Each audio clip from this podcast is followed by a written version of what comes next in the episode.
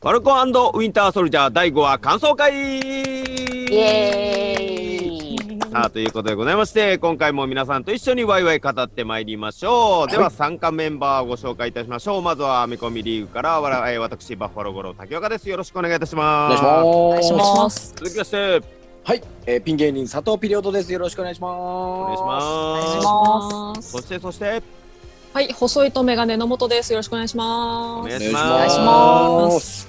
そして構成作家の森笠です。よろしくお願いしまお願いいたしお願まいしますすさあ森川君後ろは、えー、行幸のす。曲をね、今日はえー、書いてくれてありがとうございますそうですね。はい、ということで、えー、ゲスト、えー、お二方呼んでおります。ご紹介いたしましょう。まずは女優の有吉さん。うんはーい、有吉のぞみです。よろしくお願いします。お願いしおます。よろしくお願いいたします。ね、まあいろんなあのー感想があるとは思いますので、うん後ほどたっぷりと語っていただきたいと思います。ははーい。い、そしていつもありがとうございます。ライターの傭兵ペンギンさんです。よろしくお願いしまお願いします。お願いいたし本当に。ます。はい、ありがとうございますということでございまして、さあ、えー今回も、えーいろいろ語ってまいりましょう。まずはですね、有吉さん、えー初参加ということでありがとうございます。こちらこそありがとうございます。はい。まああの今日は5話を、えーはい語るわけですが、まあ1話から4話見ていただいて、はい、えーざっくりとした感想をいただければと思います。そうですね。あの、エージェント・オブ・シルトとも違うし、うんネットフリックスのドラマとも違うドラマ作りというか、はいそう。いった作りのワンダービジョンだったんで、うん。なんかこう、スナック感覚で、まあ、1話完結の短いはい。感じで、このファルコンウィンター・ソルジャーも持ってくんのかなとうん。思ったうらん、なんか予想以上に重くて、あの、まあ、最初 IMAX で見たいなっていう感じだったんですけど、うんあ、うんこれちょっとなんか、心が健康な時に見ないといけないタイプかなっていう 感じもあり、カロリー使います。そうですよね、うん1話2話を見てから、あ、なんか不穏な空気がすごいと思って、うん。そっからちょっとあの、ちょっと後にしようって、後回しにしてました。うん。なるほど一旦ね。3そうなんですよね。3、4と見て、うんあの、またこうずんと沈んで、うんそして先ほど5話を見て、はい。ああっていう感じでしたね。そうですね。定期的にピクサー挟まないとダメですよね。これ一回心元気にするためにね。体調管理をしっかりとかそうです。よ。心の健康管理が。はいディズニープラスそれも見れますから最高ですよ。そうですね。はい。挟みながら。そう。はい、ということでございまして、はいそんな感じですはいえーありがとうございます。りがとうございますね、えーでは5話を、えー語っていく前にですね、まずは第4話を見ていただいて書き込んでいただいたコメントをちょっとご紹介したいと思います。はい、はい。えー皆さんのちょっと4話の感想、ちょっと、はい皆さんまたたっぷりいただいて、ちょっと一部抜粋させていただきます。はい内川さん、内川さん、いつもありがとうございます。ありがとうございます。えーとジョンの今後の闇落ち具合が心配ですと、うん相棒も死んでしまって、もう今シーズンだけのキャラにならないことを願っていますと。うん。はいはいはいはいということでございましてエンディングがですねえげつなかったですからね。そうですねう。ん。で黒柴さんいつもありがとうございます。いつも楽しく聞かせていただいておりまして、はい。えージモの行動や仕草がちょっとロキを彷彿とさせるのでうん。実は正体がロキだったみたいな展開だったら嬉しいですと。でも本当にちょっとでもロキみたいな本当に立ち位置になりそうなうん。今後の MCU でそのはいねサノスみたいなすごいでかい敵がいて一方でロキのようなやつもいるという、ちょっと今後のロキっぽいキャラクターはジモになっていくのかなとなるほどねいう。感じもしますですね。でも世の中ロキ対ジモねってのもあるかもしれないし。ロキファンだけじゃないですからね、野本さん。うんうんそうですねはい、ジモファンがここにいますよ。熱狂的なジモファンが。はいはいはいはい。は別物としてちゃんと扱ってほしいということですね。そうですね。ちゃんと推しが生きてほしいよね。い。まあまあまあ、はいそうですね。で4はもう一つが考察というかちょっと僕はこうなるんじゃないかなというや意見も来ておりますで、はいえー岩瀬亮さんからなんですが、まあ、パワーブローカーがまだちょっと、まあ、今回の5話でもちょっとわからないままでしたが、うんうんパワーブローカーの正体をちょっといくつか候補をいただいてまして、うんまあ、前回の我々の配信でも出ましたあのアーニムゾラはい。なのかなと、なのかはたまたキングピンなのかと。うん。ちょっとネットフリックスの方のそろそろ出していくんだったらキングピンがパワーブローカーという感覚もあるんじゃないかと。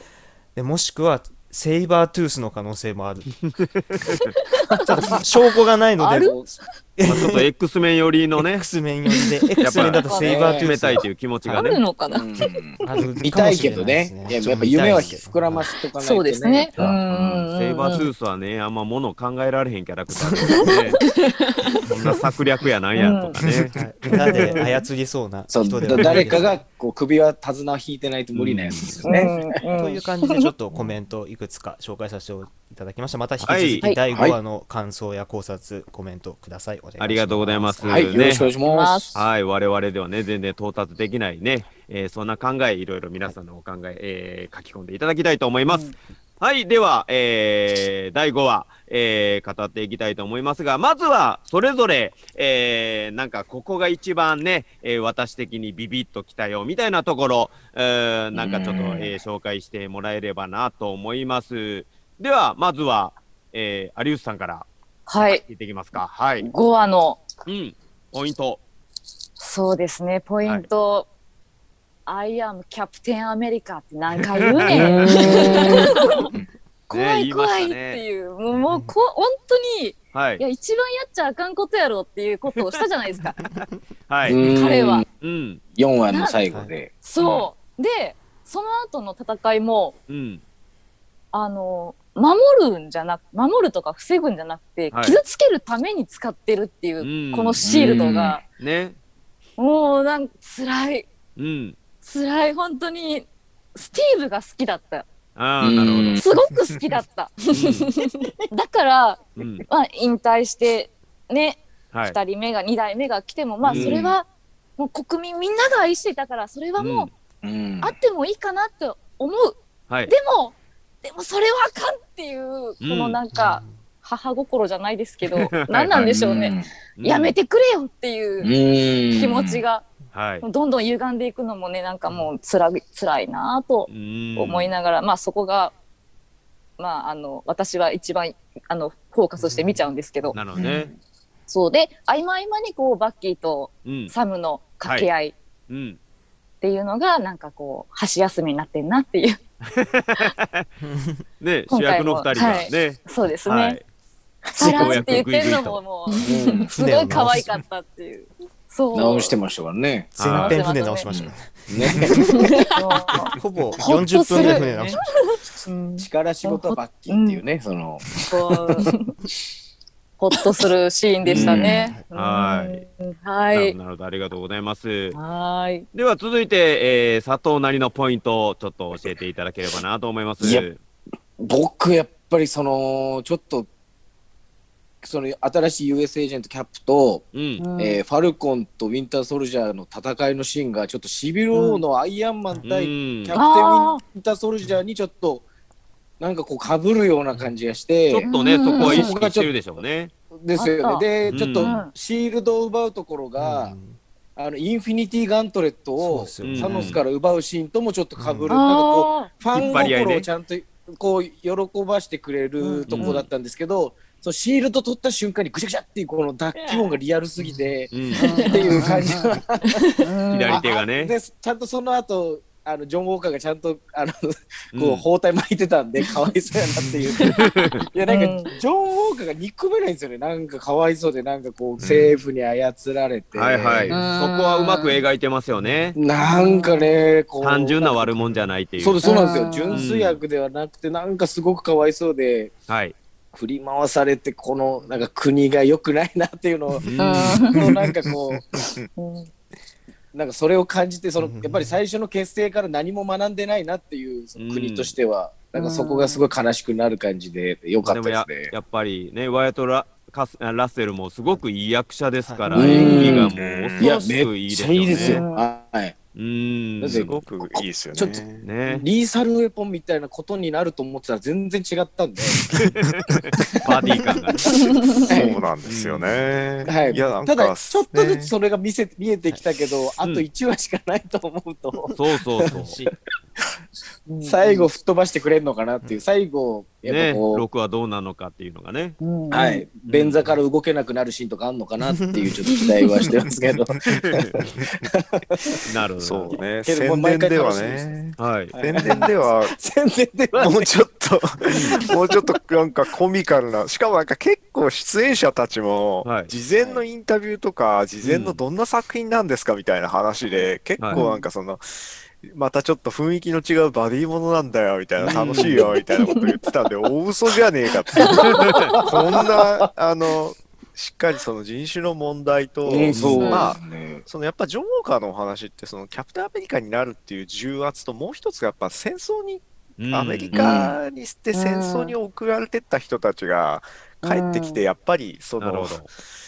なんかす、結局、ひでえ作戦に参加させられてたのを、なんかアメリカに責任を取らされるみたいな、はいでもそれ命じたの誰なんですかみたいうん。ないうのが結局テーマとして書かれてて、これは、うん。まあ、パニッシャーとかでもやってましたけど、ね。ん。まあ、イザイアもね、結構そういった部分があって、そうなんですよ。ね同じように描かれてますし。繰り返しのテーマになってて、で、うん。コミックにはなかった、ジョン・ウォーカーってその、一応元軍人ですけど、プロレスラーがパワーをもらってて、あパワーをもらってプロレスラーになった元軍人がうん。転身する、ヒーローに転身するってお話なので、あんまり、うんうん。あのまあ、時代も時代だったんで、あんまりそう、軍人パートは描かれなかったんですけど、はい。うん。今回はその軍人であることを結構意味を持たせて、うん。まあ、レスラーじゃないので、はい。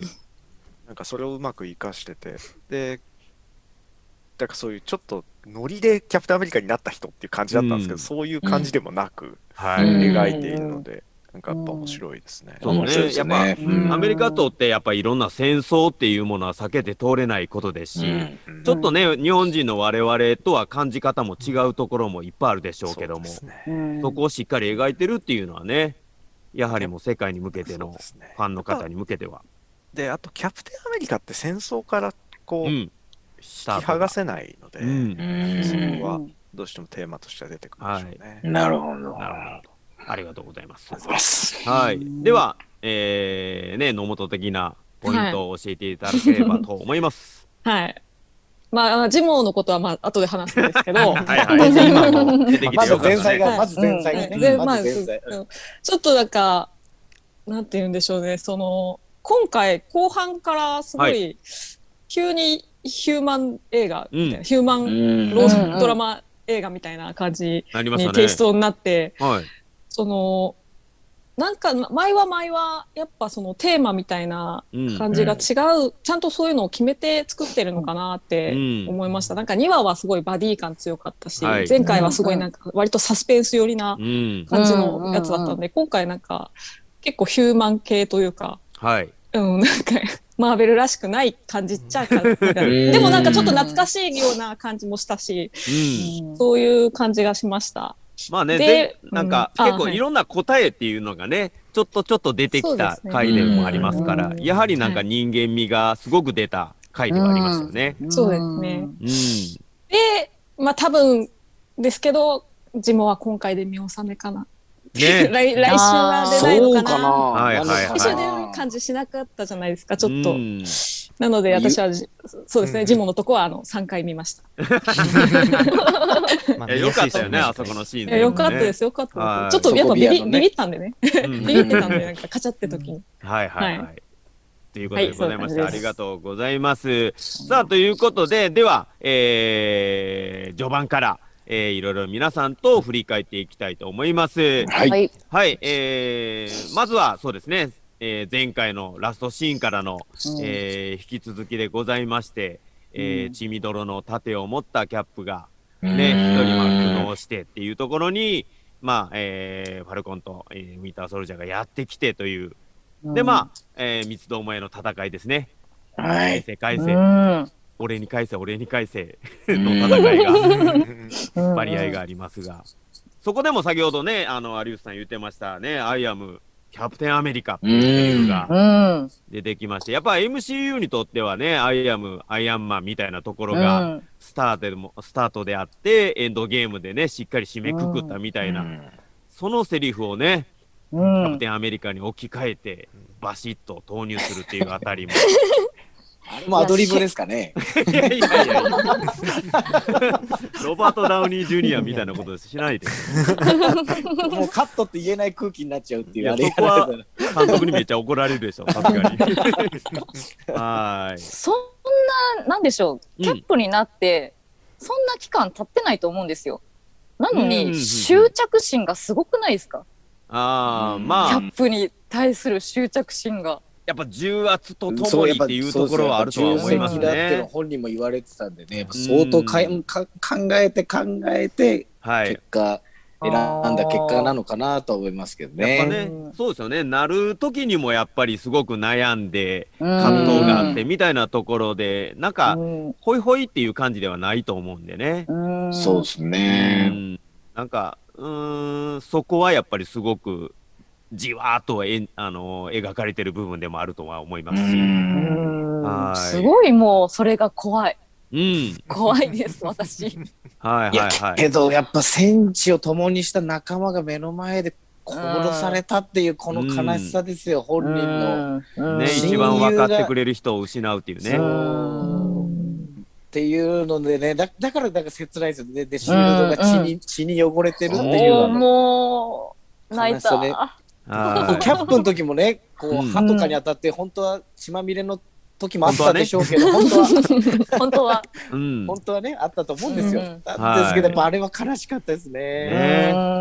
まあこの戦いでも結構、えーウィンターソルジャーの腕がバリバリバリバリショートしたりとはいか、ね、ファルコンの羽が、うん。もぎーと、もがれてしまいましたね。もがれてしまいましたね。うんはい。まあ、それで、えーとりあえずノックアウトは一旦して、うんね、はいえーファルコンの元に盾が、えー戻ってきて、その盾の血を拭うという、またこのシーンが切ないというか、切なかった。ねえ、そこまでしっかり描くんだっていう感じでございまうんした。ねはい。まあ、その盾を持って帰って、うん。まあ、トレスと共に、えーね、情報をいろいろ得まして、うん。うんで、えーで、まあ、えー権限が剥奪されるんじゃないかなっていうところがありまして、うん。うん。さあ、ここで、ね、はい。あのー羽、はい。どうしましょうってなった時に、うん。ね、お前が持ってろと。うん。いうことになりましたから、これ1話目でね、傭兵弁護士さんがおっしゃってたように、はいこれはちょっとね、2代目ファルコンにトレスがなるって多いうような。分。そういううまあそういうファンが予想するだろうという目配せなのではないかなぐらいの感じはします。またですか。ちょっとだっててね、自分があれ持ってて、多分直していくみたいなところで、あ、うん。でも、うん。その使い羽方がはもう、みたいな。うんそういう使い方ができるといはいうネタの振り方なのかなぐらいの感じ。うんその直近でそのネタを使わなくても、はい。後でまあ使えるタイミングが来たう時にん。か、もしくはまあなんか次のエピソードの。最終シーンとかのうん最後で、新ファルコンがはいはい。誕生するみたいな感じをパッとやって、まあみんなを盛り上げて、その反応が良かったら作ろうかなぐらいうのん。ネタでやってんじゃないかな、みたな。はいいはいはいはい。そんな感じのね、軽いシーンなのではっていう感じです。大きな期待はしない方がいい。ちょっと、ちょっとね、新ファルコンは、新ファルコンというかまあ、そのあ後を継ぐファルコンは、そんなにまだ歴史のあるキャラクターではなくて、うん。そんなに強い人気もあるわけではないので、そんなにわざわざそう新しくファルコンのじゃあ映画を作ろうとかいうことにはならないだろうけど、まあ、小ネタとして出てくる可能性はあるかもね、うんぐらいの感じだとは思います。そうですね、まあ、トレスとしてもね、なんか、あのー言うたら、投げられて、受け身取ったぐらいの、えー アクションシーンしかなかったですからね。確かに。だと思うので、そんなんで。使いこなすのは難しいかもしれないそうかですそうか。うん結構コミックではちゃんとなるまでの過程を書いたりとかしてたので、うん。あの時間かけてたんですけど、えあのね、ドラマではマジでちょっとファルコンの相棒というか、同僚ぐらいの、うん。として出てきて、うん。ねどちらかといえば、ウィンターソルジャーよりよっぽど相棒だよみたいなキャラとしてうんうん見てたの確かに。で、うんうんうんまあ、もしかしたらいずれ使うかもはいし。れないですね。うんうんまあ楽しみにしておきましょ楽しみですね。う。ははい。まあそして、えー、まあちょっと軍法会議みたいなところに、はいはいはい。えー出席させられてっていうところで、うんうんね、不名誉状態みたいな、腹立ちますよね。一気に天と地、うん。天国から地獄ですようね。ん。うん。そうなんだけ戦争でも頑張って、そしてキャプテンアメリカとしても頑張ったのに、うん。もうあ何ももらえない。もうムカつきますよね。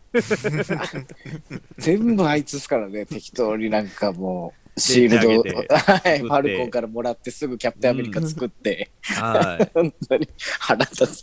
はい。あまりにも腹立ったんで、2回目のアイアム、キャプテンアメリカを何でも言っちゃうましたね。出ましたよ。うん2回もこんな序盤で言っちゃうっていうなかなかないですよ。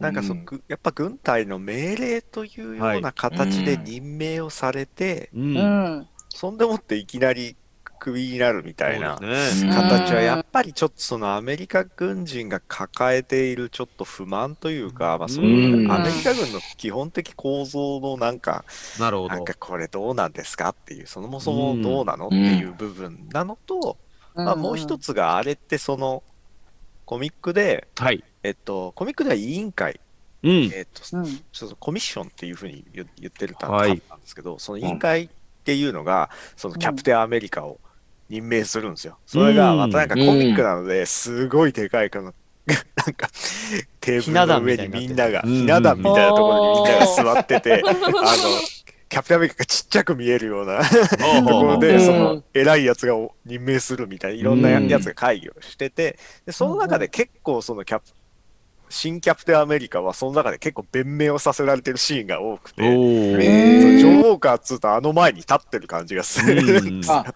なるほど。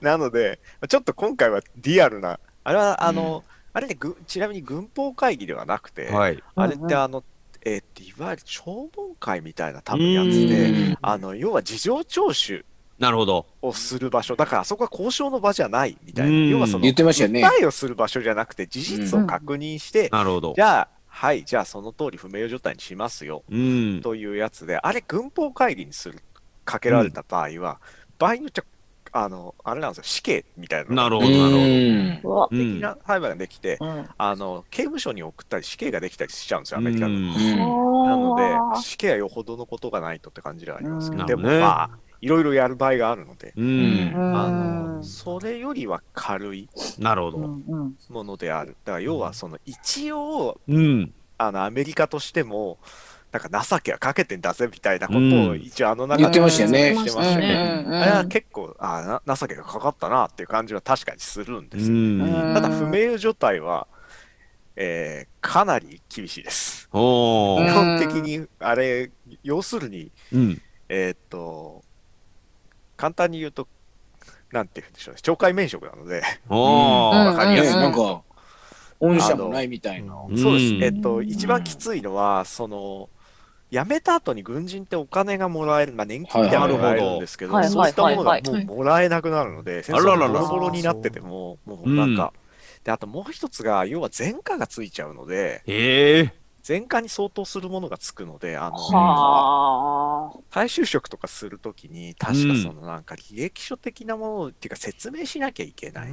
へえ。とかあでーでき結構再就職にしあの失敗しやすい。うん。制約がチが働けないですうんねキャプテンアメリカだったのに。元キャプテンアメリカなんだけあど、うん。いや、めちゃくちゃ最悪やん、それ。結構そのなんか、へーひどい。もうどうしようもなくなっちゃうので、うんなんか不明状態をさせられる人ってのは相当きついんですよね。なるほど。なので、まあ、あの、あの、そういう実刑にはならないにせようん、かなり厳しい。なるほど。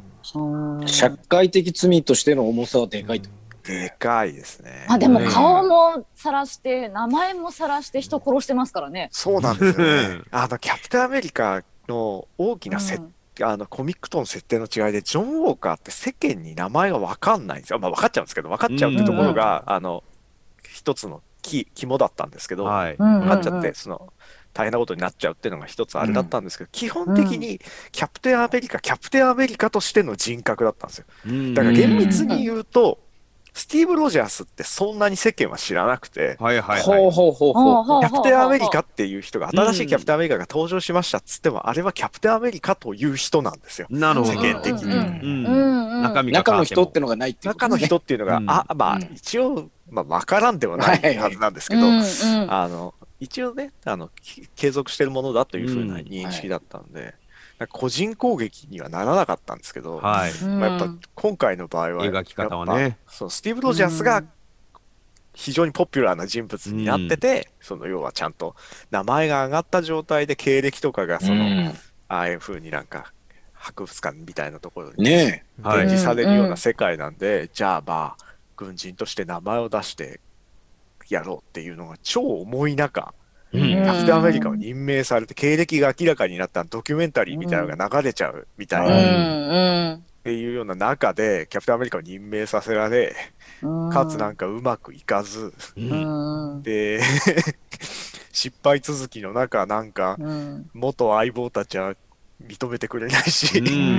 世間もまあなんかこれあの実際のねあのファン日本あ日本じゃない世界のファンの反応もそうなんですけど、うん。あいつやっぱちょっとそキャプテンアメリカじゃないよねみたいな反応が 多分うんあの世界の中でもあるはずなので、うん。そんな中ねあの、別になんていうのアメリカに改造してもらったわけじゃないのに超人たちと戦わさせられ相棒もなんかヒーローネーマーもらったけど特にシールドとかももらうわけではなく ただ防弾チョッハードスーツもないそれなりの防弾チョッキみたいなのもらって、普通の人でした案のね定ねうん。案の定そこにグーパン食らって死んじゃうっていう。そう。うんそりゃそうよって話ですよ厳しすね。ぎる話で、そう。う。ん。あれなんかね結構いやー戦争に行ったらヒーローになれるっつって騙された人たちっていうのが、うよくアメリカの中では描かれるんですけどベトナムとかは特にそうだったんです。うん。スパイダーマンのフラッシュとかもそうでしたからね。ああ、そうやね。あスパイダーマンのフラッシュはまさにそれをね。描いたキャラで、うん。あの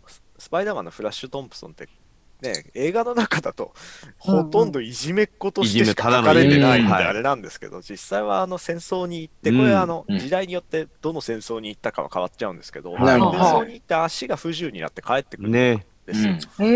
足失って帰ってきちゃうっていう話で、でも俺はスーパーヒーローになれるというか、うん。スパイダーマンになれると思ってうん。戦争に行ったけど、現実はそうじゃなかったっていう。なかったっていう話。スパイダーマンはすげえ責任を感じる。う。うん全然自分は悪いわけじゃないんだけど、はい。一緒に行こうって言ってたわけじゃないんで、キャプテンアメリカみたいになんかああいう感じじゃなかったんで、違うんだけど、あそういった感じで、やっぱマーベルは、マーベルはというわけではないですけど、向こうのスーパーヒーローものって軍人うん。という存在と、やっぱり引き離せなくて、特にキャプテンアメリカは明確で、うん。でのなんか負の側面をジョン・ウォーカーに全部乗せてきたなみたいな感じ。うん。もう 限界に来てる人をもう一回働かせて、もう一回戦争に行かせてるようなもんなわけですよ。うん。やばい作戦に参加させられて、精神的には限界に来てた人を、うん。お前はもう一回ヒーローになるチャンスをあげようっつって、案の定失敗して、それをはいそいつの責任にしてクビにするっていうアメリカのね、あ悪いところが超出てる。ですよね。ね親友も死んで。まあ結果だけをね、求められるような 役職ですし。悪口言ってごめんなさい。わかりますわ。それ聞いたらあんなにグレる理由がわかりますわ。ねえ、まあ途中の重責とかもね、やっぱり理解できないでしょうがね、誰もがキャプテンアメリカをやれるっていうことではないですからね。限られた人で。本当に今回のね、エピソード全体に関わりますけど、キャプテンアメリカ誰がやりてんだよっていう。そうそう、今回の話のね全体になっちゃうんですけど。確かに。うん。やりてえかキャプテンアメリカっていうのがなんか意外とテーマなのではっていう、うん。そうなんですようね。ん。だからやっぱりなんかこう、ファルコンウィンターソルジャー目線から見ると、やっぱジョン・ウォーカーってね、ひどいやつやって思うんですけど、なんかジョン・ウォーカー目線で見ると、いやいや、普通やで、この感情っていうのはね、うん。すごく丁寧に。切なく。なっちゃうね、だから。人間なんだよなっていうね、うん。そう、めっちゃ悲しくなってくるんですよ。はい。苦しい。っていうことでがございまして、まあ、うち、はい。えー夫婦でね、うちひしがれてるところに、うん。謎の、えー伯爵夫人、なんちゃらかんちゃら不思議出てきましたね。アレグラ・デ・フォンテーヌという、長い。何ですか？ラタの呪文ですかそれ。ね、ヒール履いていらっしゃいましたけども。名前が長いんですよ。うん。はい、もう結成をね、打ったでしょうとか、ん。もういろんなこことも全部お見通しでございまして、はいはいはい。うんうんね、何も書いてない名刺をね、渡したりとか、謎ばっかりでございましたが、はい。こちらの方は、はい。実は、はいですね、コミックの中では、まあ、はい。結構出てくるキャラクターで、はい、うん。あええ。のすごく簡単に説明すると、うん。まあえっとニック・フューリーの相棒相棒というか、うん。ニック・フューリーの部下のうちの一人で、はい。あのほとんど副長官だった人としてのうん。認識が多分長いと思います。えっとマリア・ヒルとかが出てくるのは結構後で、うん、ほうほうあのさ結構初期の時の、まあそういった、えっと、女性エージェントトップエージェントとして出てくるキャはいラクターだったへーすごで、あえっ、と、多くの場合、多くの場合というか、ほとんどの場合が、ニック・フューリーの彼女みたいな。キャラとして、結構ほとんどですね、ほとんどニック・フューリーの相手役として作られたキャラクターだなって感じの。初登場の段階でもうなんかそういった感じが、こう、描かれていて、うん。まあ、じっくりそういったお話を展開していく。へムステランコっていう人がですね、はい、あの車泥棒。まあく まあそう元車泥棒だと言ってい る人。実際どうなんかわかんないおじいちゃんなので何、はい。のわかんないけどわしは若い頃車泥棒だったんじゃってすげえ話をしている。まあちょっとあの 独特なアーティストであの本当に作品はその映画みたいってみんなが言う。はい。翻訳も出てますね。あの、絵を、エージェント・オブ・シールド出てますね。あのビレッジさんから。はい、そうですね。えっうとん、ニック・フューリーのお話を大体、そのニック・フューリーのイメージを作った人、ニック・フューリーを作った人というより、ニック・フューリーのイメージを作った人って感じ。うん。あの、今のね、かあれではなく、あの黒人の感じじゃなしにあ白人のね白人の頃はいはいはいはい。白人の頃のって言い方おかしいんですけど、別に。はい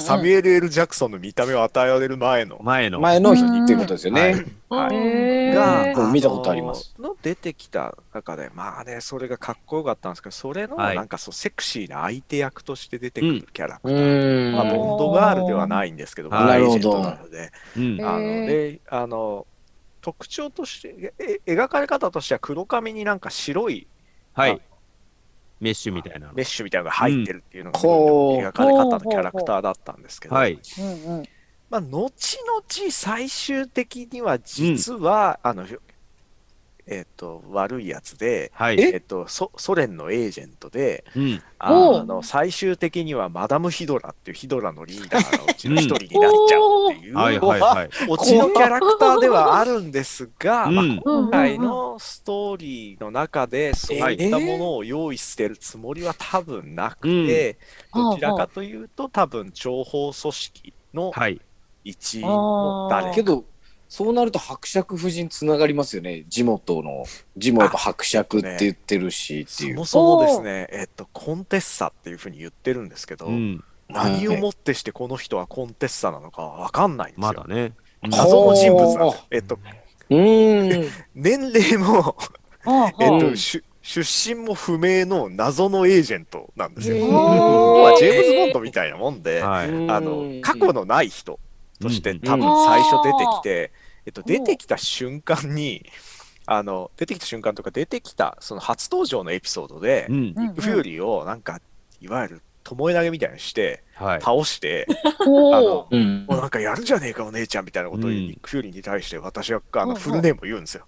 うん。あのはい。あの、投げ。はだそうあのフルネームねバレンティラ・アレグラ・デラ・フォンテーヌ伯爵夫人と呼びなさいって い。う強い女性として描かれるキうんャラクターなんですけど、うん。多分それのオマージュでめちゃくちゃ長い名前を正確には伯爵夫人なんだけどねみたいなことを言ってましたけど、うん。あれはほとんどそういうネタでなるほど、伯爵夫人っていうことに重重い意味はないんですよ。うん、なテッサるほど。っていうタイトルがついてるだけで、はい、まあほとんど使うお話としてなんかあんまり意味がない、うん、そのコンテッサであることは多分描かれなかったんじゃないかな。はいはなんかその要は伯爵の方の人が出てくることはなくてニック・フューリーの彼女であることが長かったし、はい、はい、はい、まあメッシュもちょっと入ってましたもんね。入ってましたね、青ね。なんか青なのかうん。緑なのかみたいな、淡めよくわからない。うん。そうなんですよ。はい。まあでも非常に印象的なキャラクターでうん。よく出てきたので、まあなんかぶっちゃけマリアヒルとまたちょっと違う使いやすいキャラクターを出してきたなっていうはいはいはいはうん。みたいな感じですね。い。なるほどなるほど。まあヒドラなん今後、だ。ねあのどヒドラにするのはもしかしたらやらないかも。あんまりですね、うん実は大した大きい展開ではなくて、はい。うんまあ、ぶっちゃけそのなんかどんでん返しのうちの一つとして使ってしまった感じはあるんですよね。うずっとシールドのエージェントとして描き続けてたのうで、んじゃあこいつは絶対ないだろうみたいなキャラをはい。やっちゃうみたいなうん。モチベース使ったので、まあ一応もちろんお話としては最終的にはちゃんとオチはつくんですけど、まあはいはいぶっちゃけもったいない使い方だったなという。うん。個人的には。個人的にはなんか、ただマリアヒルとかいろんなそのキャラクターがいるので、まあなんかちょっと似ちゃうんだよねっていうところで、うん。あのベテランエージェントが悪いやつだったっていうお話を書いちゃうって感じだったんですよ。はい。まあでも演じてらっしゃる女優さんはなかなか有名なコメディアンの方なんですよね。ジュリア・ルイス・ドレイファスっていうはい。女優さんへで、え一番アメリカで有名なのは「隣のサインフェルド」っていうドラマのエレインといううん。うん役で一役、まあ日本で例えると道谷末さんとか。お綺麗で。コメディ寄りなんですか、コメそんなに？もちろんもう、うん。あの本当にもうサタデーナイトライブに出てた、出ててエディ・マーフィーと一緒にやってたえぐらいもうベテラン、へーもう60歳とかになってうん。もう御年確か60歳まあ、いわゆる今のアメリカのコメディの女性コメディアンのトップのうん。人と考えると、やっぱりいろいろ今後もなんか、いいところでポイントでちょこちょこと。うん。活躍しそうですね。楽しみ。はやなんかその要はああなんか有名な人出てきたみたいなネタで使ってるわけではなくて、はい多分今後、うん。まあ繰り返しになっちゃいますけどマリアヒルぐらいのラインで出てくる、う。うんんうんうん。結構コンスタントに出てくる出すつもりなんじゃないかなっていう感じの人ではありますね。ちょうどドラマも終わったのでその人がずっとやってた「ビープっていう HBO の副大統領のコメディ映画といううんずっと女性副大統領、へーカマラ・ハリスが出てくる前にも先に女性副大統領のドラマをずっと10年ぐらいやっててはいはい。でエミー賞とかをずっと取ってた人なんですけど、うんそのドラマもこの間終わったので多分おそらくそろそろ映画の方に専念できるので、うん。ちょっといきなり有名な人使ってきたなっていう感じは、うん。そう日本だと本当に、はいあの入ってきては、作品が入ってきてはいるんですけど、うんサインフェルドとかそんなに重みがうん。日。本国内ではあんまりないんですけど。アメリカだとなんかその最終話放送日うん。あの、うん。街から人がマジでいなくなったという逸話があるぐらい、はいへーすごい。めちゃくちゃ人気だったっていうう、ん。すごいな。記録が残ってるぐらいのなるほど。あごのコメディっていうかコメディドドラマのうん最終回見てっつってみんなが、うん。あの家急いで帰るみたいな家に急ぐすごいをはなかなかねなかなかないないっすよねないですようね。マニーパなんでそれをッキョぐらい。道安江さんって言うたんや、お前。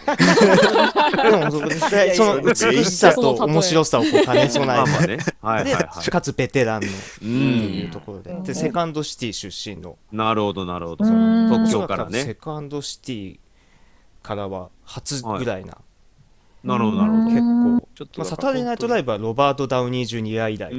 2人目のキャスト、はいはい。ね。本当にすごいんですよ。びっくうんなんかおおここで使うかみたいな人、はいはいはうんい。なんか日本ではあんまりサプライズ感がないんですけど、うぶんっちゃけあのなるほど、なるほどなん。かビジョン白いよりびっくりする展開だとは思うんですけど、え本国ではそんなことになるんですね。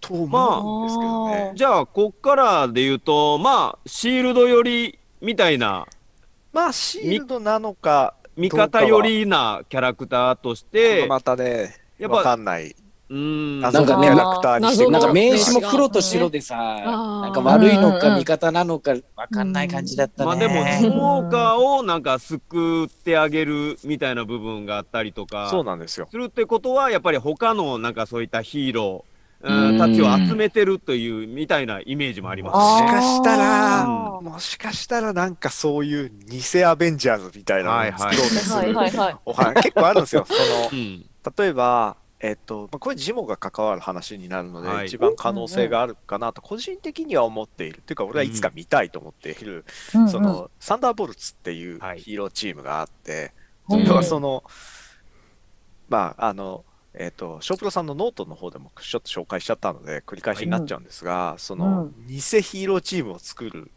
とジモは画策して、あのスーパーヴィランたちがいろんなパワーを持ってるじゃないですか。はい。はい。それを、あのとりあえずヒーローのコスチュームを与えて、うん。スーパーヒーローということにして、あのデビューさせるんですよ。よくおー。ねまず。コスチでそュームでねたまたま都合がいいことにアベンジャーズが不在の時期で、そのいなくなっちゃったうん。解散しているという状況で、うん。あのアベンジャーズの後は告げないですが責任を持って世界を守りますみたいな感うじで、ん。下手に出てくるみんなのヒーロー、サンダーボルツって出てきて、うん。まあ、みんなめちゃくちゃ悪いやつなんですけど。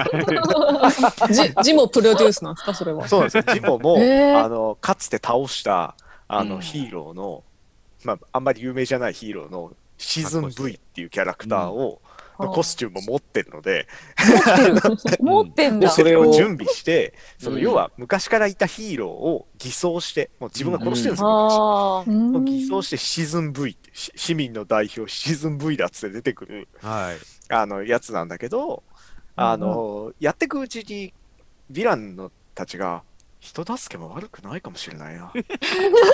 だって最終的にジモが裏切られて、うんサンダーボルツはヒーローになろうとしちゃうんですよ。へおー話があって、それに近いことをもしかしたらやるかもしれないな、みたいな。面白いですね責任をあんだけ押し付けられるのがホークアイですよ。うん。そうそうそうあの最終的にそうひあの政府もサンダーボルツをなんかちゃんとなんていうの監視しとこうというかちゃんと扱おうということでうんうん。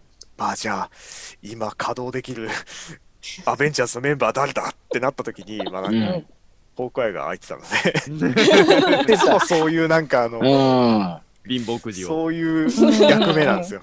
家族のにあのな。映画と違ってシールドのエージェントじゃないんですけど、うんなんか結構ホークアイってそういう責任を負わされることが多くて 先生役かわいそう。そうですよなんか新生チームを作るぞっつったら、うん。なんかリーダーにさせられてなんか微妙な方のアベンジャーズみたいな呼ばれ方をしてやることになったりとかそういうなんかちょっと、まあ、要はコメディリリーフのキャラクターなので、はい。そうやって絡めたら面白いだろうみたいなので多分使われるんですけど、うん。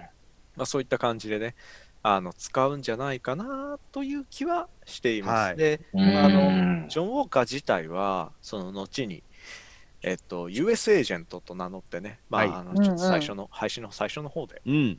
あの説明したと思うんですが、はい。あの名前も実はジョン・ウォーカーってうん。いう名前を変えて、うんうんあのえっとねなんだっけあパッと出るのあ、出てきた。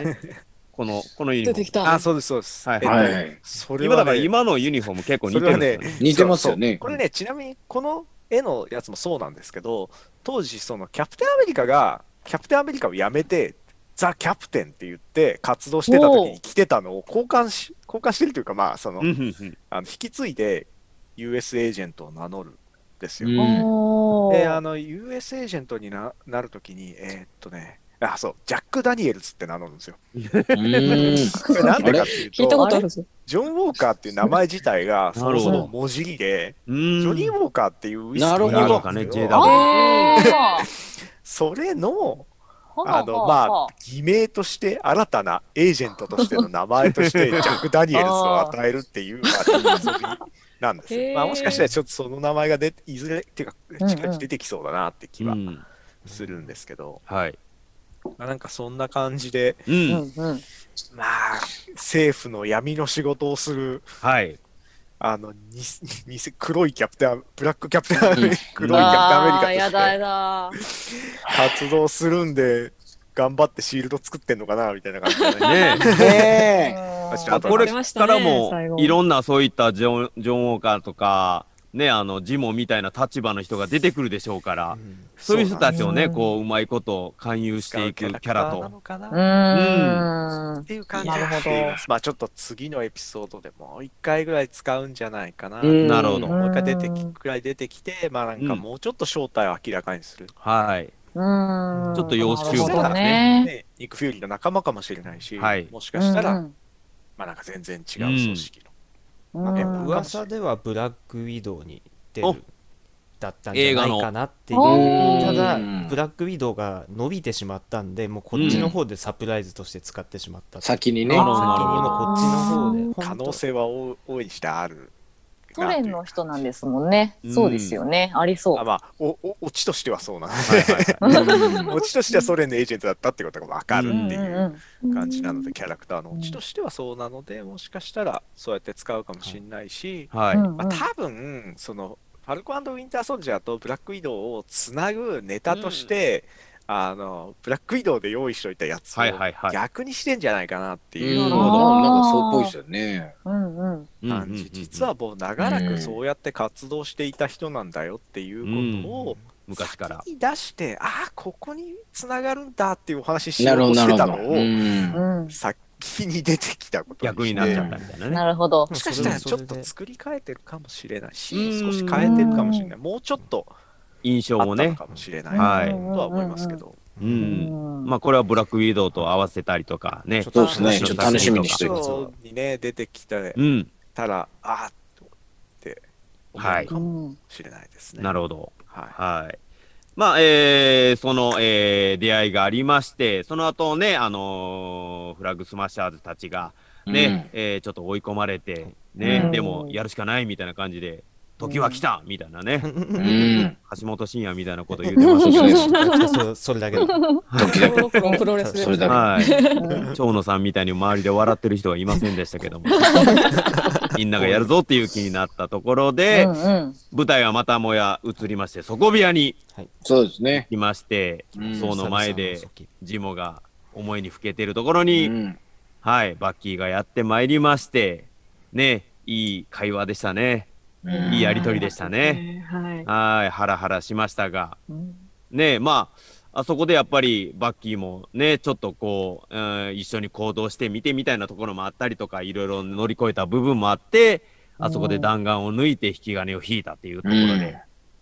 かっこよかったですね、どっちも。かっこよかった。うん。うんはい。僕で使ってたカットだったので、はいはい。つなげんのかなと思っうてあん。あこうやってつなげんだうめえなってちょっと感心して、はいはいはい。うん。ねえ、なんかジモもなんかもうね、逃げ惑うでもなく、もう覚悟してましたよね。うん。なんかもうん。う、うんみたいな、ちょっとうなずきがあってからの感じだったんで、私もうんってうんうんうんってやりましたよね。はいた。はいいいシーンでしたね。いいシーンでした。まあそして、えー、捕まって、はいはい。ラストに収監されるということになりまして、ラストって、私は初めて聞いた、あのシビルね。なんかウォーで前出てきたた。あのみんながあ、そうでしたっけ？閉じ込められてたとこ。あの海底に入ってるあー海のとこ。ルンバみたいなやつ。はいはい。ルンバみたいな。ルンバみたいな。わしゃーって出てきたやつ。あれ、あれラストあれあれ。はいはいはいはい。ラストは結構なんかスパイダーマンの出てくる刑務所でしたっけマンだったっけ確かな。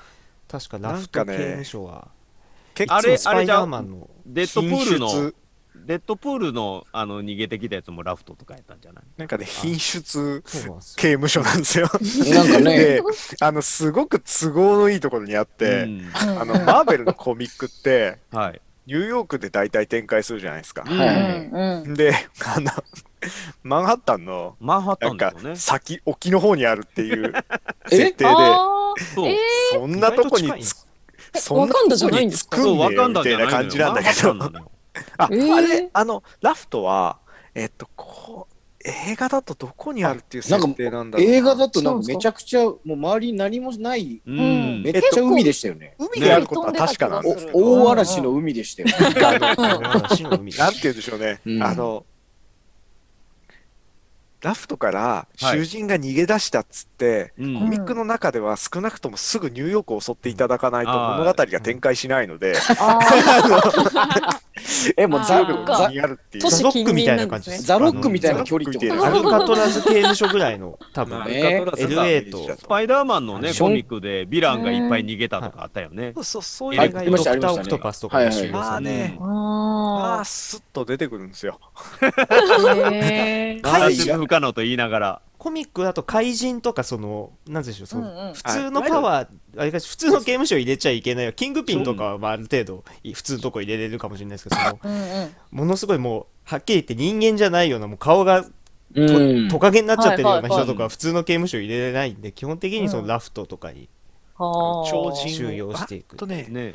ラフトは、えーっと、ラフトはね、まあ、それでも比較的、あの、なんでしょう、デアデビルとか、キングピンとかも入ったし、まあ、大体ね、カーネージ大体あのとかも入ったことあるんじゃないですか。ニューヨーク周りのキャラクターはあそこに入るんです。一回ね。で脱獄してはすぐニニューヨークに戻ってくるっていう感じなので、大体パープルマンとかもなんか入ってたとかいうのスかねパイダーマンの、基本的にはスパイダーマンとからへんのキャラがう、ん。よくしまわれてんなっていうデアデビルやらね。感じですね。基本的一応だからさあのすごい刑務所ではあるんですけど、うん。なん。か、またなんか X メンつながりで言うたらシブラシルバーサムライも入ってたぞみたいな意見もね、ありましたね、ラフトにね。えー。はい入ってたかな？わかんもうねあのみんなはいみんな一回は行くんで。なるほどね。いやヒーローもおなじみの場所登竜門的な。うん。まずあそこ行かないと認められない。大体あそこなるほどやれちゃう。ん でなるほど。まあでも実際にね、キャップが助けに行ってみんな出れたっていうことになりますから。そうですそうですよね。ですよ。そうだそうだ。はい。海の中に沈んでるっていうすげえ設定だったのいうん。意外と。まあジモも、まあそこにね、一旦ね。されますが、はいはい。まだまだ終わった感じもないですし、終わってほしくない気持ちもね、うんすごくありますよね。うん。うん。期待ですねはい。まあ、それで、えー、まあ、バッキーが、ね、もう一つ頼みがあるよって言って、まあ、後半にこれ出てくる、まあ、トランクみたいなところにつながるんですが、うんえー、ね、えー、まあ、その、ワカンダの技術の、うんえーうんものをちょっと頼みますせ、みたいなところですかね。うんはい。ということがございました。うんはい。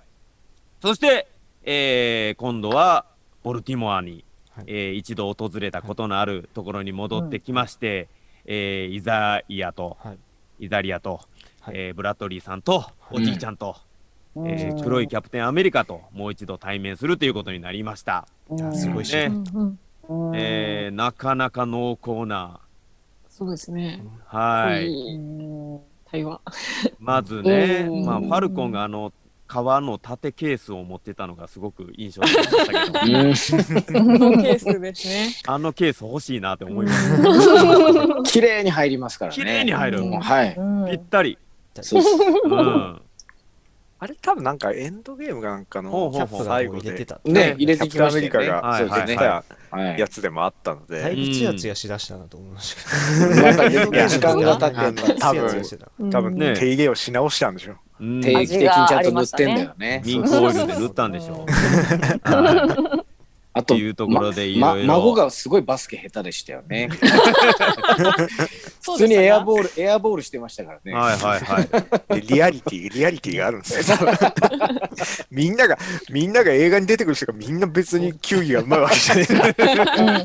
逆逆差別みたいになっちゃいますもんね黒人の人みんななんかウェズリー・スナイプスみたいに決めれるって思われちゃうみんな何でもできる。うんはい。まあそこでまあいろいろね、えー愛する人との思い出であったりとか、うん。あーいろんな経過が分かりまして、なかなかまたこれアメリカ恐ろしいことするなっていうところがありまして、まあ最終的にはなんかね、黒人、奴らは黒人をキャプテンアメリカにはしない。うん。そして、ね、自尊心のある黒人はキャプテンアメリカなんて引き受けないっていう、そう。なかなこか、れは結構衝撃的なうね。ん。すごいセリフを殺到されますが、うんまあでもそこでね、サムがいろいろ感じることがあって、うん。えーお姉ちゃんの元に戻るみたいなところがありますが、やっぱすごいシーンでしたね、ここはね。このシーンがあるとないとでは全然、うん全然っすよ。なんかやっぱり、うーん、サムがしっかりね、キャプテンアメリカになるって言った時に、うーん、いろんな人の意見えーいろんな人と出会うみたいなところがすごく重要な部分でありますし、なんか自分の中で勝手にねいろいろ解釈してじゃなしにこうやっていろんな人の経験をちょっと聞いてみてっていうところがすごく、えーしっかりした作りだなっていう感じましたね。うん。はドラマでしかできない時間の使い方ねです。ほんとそうでしたよね。ドラマの時間の使い方、一番いい。うん、すごくいいシーンでしたね。はい。やっぱりなんかそのまあアメリカが受け入れられないだろうっていうその新しいキャプテンアメリカが黒人である事実を受け入れられないだろうっていうのははい。コミックで繰り返し展開されたうん。ネタで、あの本当にサムが一時期キャプテンアメリカになってた時ははい。あのまあ、これも前ちょっとお話はしましたが、そのツイッター上、その マーベルの世界の中のツイッター上で、うん。これ私のキャプテン、こいつ私のキャプテンアメリカじゃないとかいううん。ハッシュタグとか、あの盾を返せハッシュタグに入って、あのそういった感じで炎上してるっていうのが、あのあらすじで書いてある、あらすじのパートに書いてある。ツイッターフィード風のあらすじに、そうやってあの、こんな事件が前起こったのを、そうハッシュタグがついてるみたいなネタでやってたやつなんですけど、うん。あの本当にそれは絶対多分耐えきれないだろうっていうのと、あともう一つがそのなんかいきなりじゃあなんかまあ黒人にもキャプテンアメリカになるチャンスをあげようみたいな感じではい。渡されるそう任命されるっていうこと自体がその、うん。自尊心のある黒人はやらねって言ってましたけどうん。あのそういったなんかその与えられるっていう状況自体がなんかそもそも違うんじゃねえかっていううん。確かに。感じのね、うん。っていうかキャプテンアメリカである必要はなくねえかっていう。なかなかこバッキーも言いますもんねそういうこのテーマを今投げるんかいみたいな。我々は今誰がキャプテンアメリカになるのかなみたいなことを言いながら見始めたやつで、そもそもキャプテンアメリカになりたいやつがいるのかっていう、すごいことをやしたなみたいな。ねえ、うんなんスターか、ト地点に戻るみたいなことですもんね結局スタート地点に戻るというか、そもそもの問題として、もうね、キャプテンアメリカ引き継がなくてよくねえかみたいな。うん。うん。うん。うん。違うヒーローにした方がよくねみたいな話に戻ってる、はい。うん。戻ってるというかっていう路線にしたんだなという感じなのは、すげえっていう、はい。であの実際そのイザヤっていうキャラクターははい。その設定通りなんですけどコミックの設定、ほぼ設定通りでまあちょっとその最終的にアルツハイマーっていうか、まあ、ほとんどがあの喋れなくなっちゃうみたいなキうん。へャラクターだったので、実際は実際コミックの中でサムと会うことも多分なかったなるほど。うんへえ。うん、あの最終的にキャプテンアメリカがそのほ存在を知って、うん。あ、存在をそのなんかヒドラのエ,、ージェントを探る中で存在を知って、歴史をそのさ知った中で最終的に出会う居場所、実際その隠されてた居場所を見つけて実際出会出会うっていうお話がねまあその部分はめちゃくちゃいいシーンなのでコミックでぜひ見てほしいんですけど、なるほど。見たい見たい見あのたい。トゥルースっていうはい。ちょっとね、これがね、再販がかかってないので、紙で手に入れるのはちょっと厳しいんですけど、いやう、んそういうような扱いなんですよ。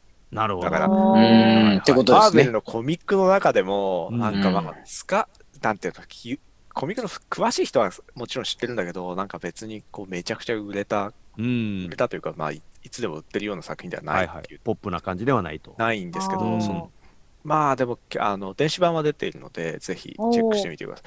あのみキャプテンアメリカ、白人のキャプテンアメリカは知らないけど、黒人のみんなは、あの、噂で知ってた黒人のキャプテンアメリカってことになってる。うん。伝説になってた男だったっていうことが後半で明らかになるんですけど、はいそれをキャプテンアメリカはし後で知って、うん。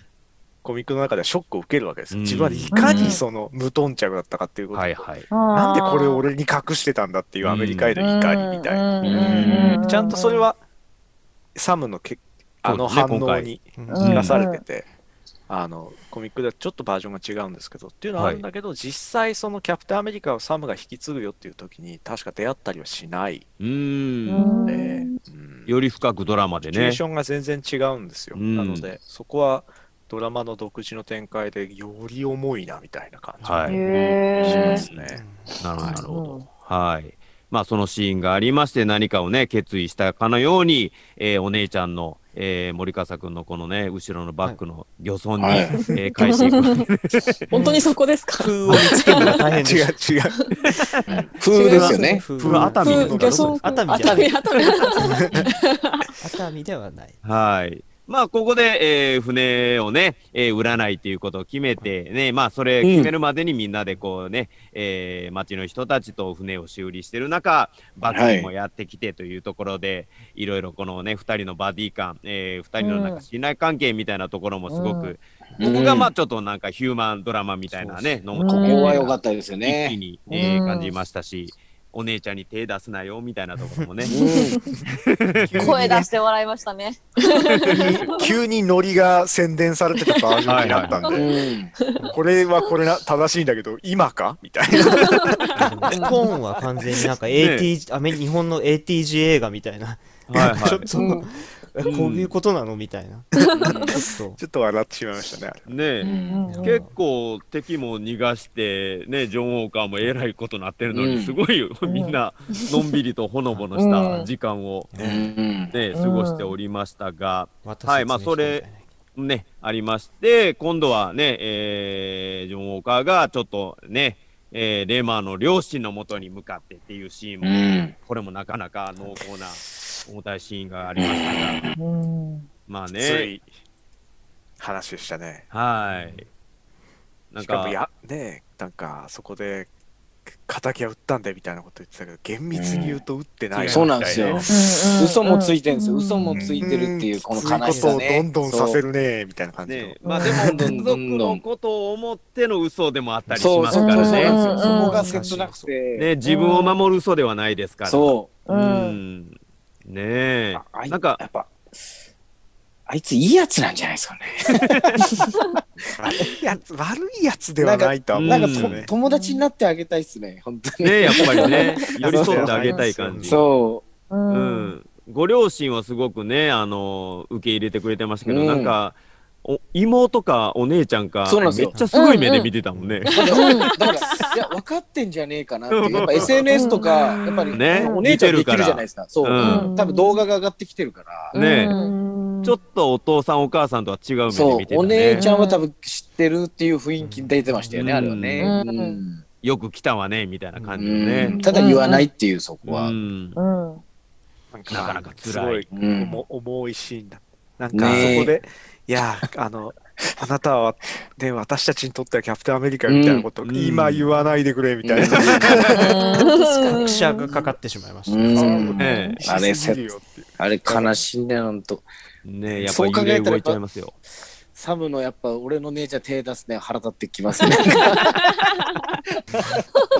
ね世界はいろいろ動いてるのに。違うね。違う展開ではありました。あそこの街だけがなんか時間止まってるようで やっぱ必要ですね、あれはね。和気あいあいと、そうそうう。ん、ゆるいシーンは必要です。はいそうですね、本当に。うんでその後は、えーシャロンのシーンにねそうなんですよ。ちょっと気になる、また。電話をして、ねえ、まあ、ね後のシーンにつながってますね、あれがね。そうですね。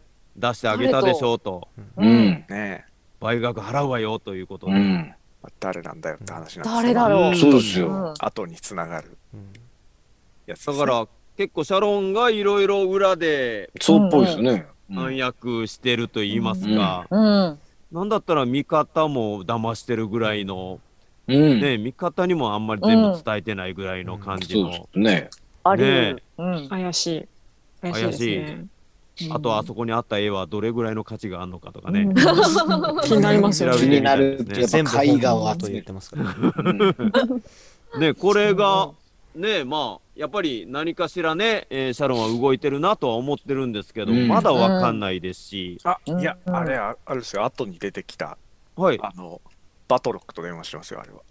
あれやっぱフランス語だったんですか？なるほど、なるほど。あれって、あうん。の、そうなんですねが、あの、第1話でやられちゃあの声そうなんって、ですねやっぱね。生きてたって話をしてるじゃないですか。うん。で、まあ、あれで多分はいはいはい。捕まってるんですけど、はい。あれ多で分バトロックに電話してるっていう。そうか、舞台を半分ぐらいやられたとか言ってましたし、そう、半分やられてるじゃないですか、確かに。やられてます、はいやられてます。ジョルジュ・サンピエールそにもそも、そう、まあ、ジョルジュ・サンピエールうん そもそも、最初のお話自体うん。最初のエピソードで、そもそもジョルジュ・サンピエールの、あ、ジョルジュ・サンピエールじゃねえや。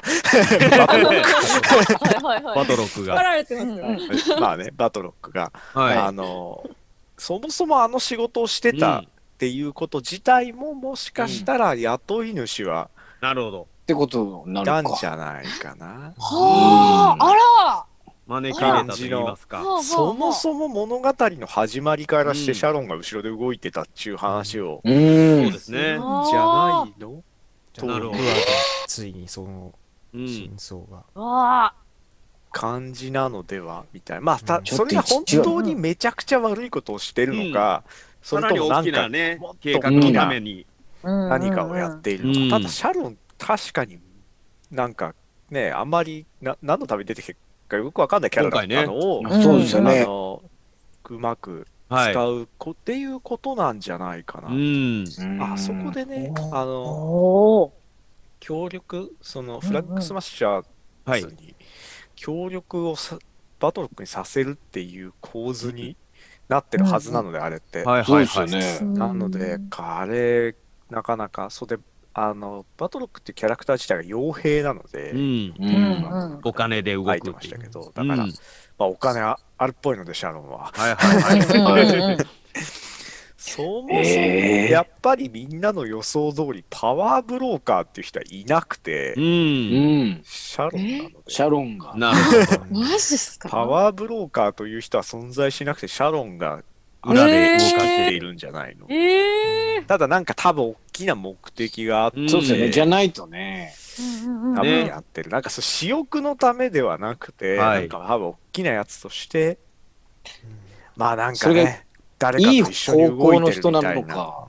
なんか今回悪謎の向。キャラクター出てきましたけど、うん。はねえ確かに確謎のかに。名刺を持ってる人出てきましたけど、そうですねまあそこが組んでるみたいな話になると、うん。まあ一本話作れますよね。作れますね。確かに。うんなんか通ってきますね、まあそこはね。マジでパワーブローカーなのではう。っていう感じのシーンです。まだちょっと結論は出てない。うんそうですうんね。うんなるほど、なるほど。ー私がパワーブローカーよみたいなことは言っていないので、はいはい。だけど私、なんかね、あの、うん。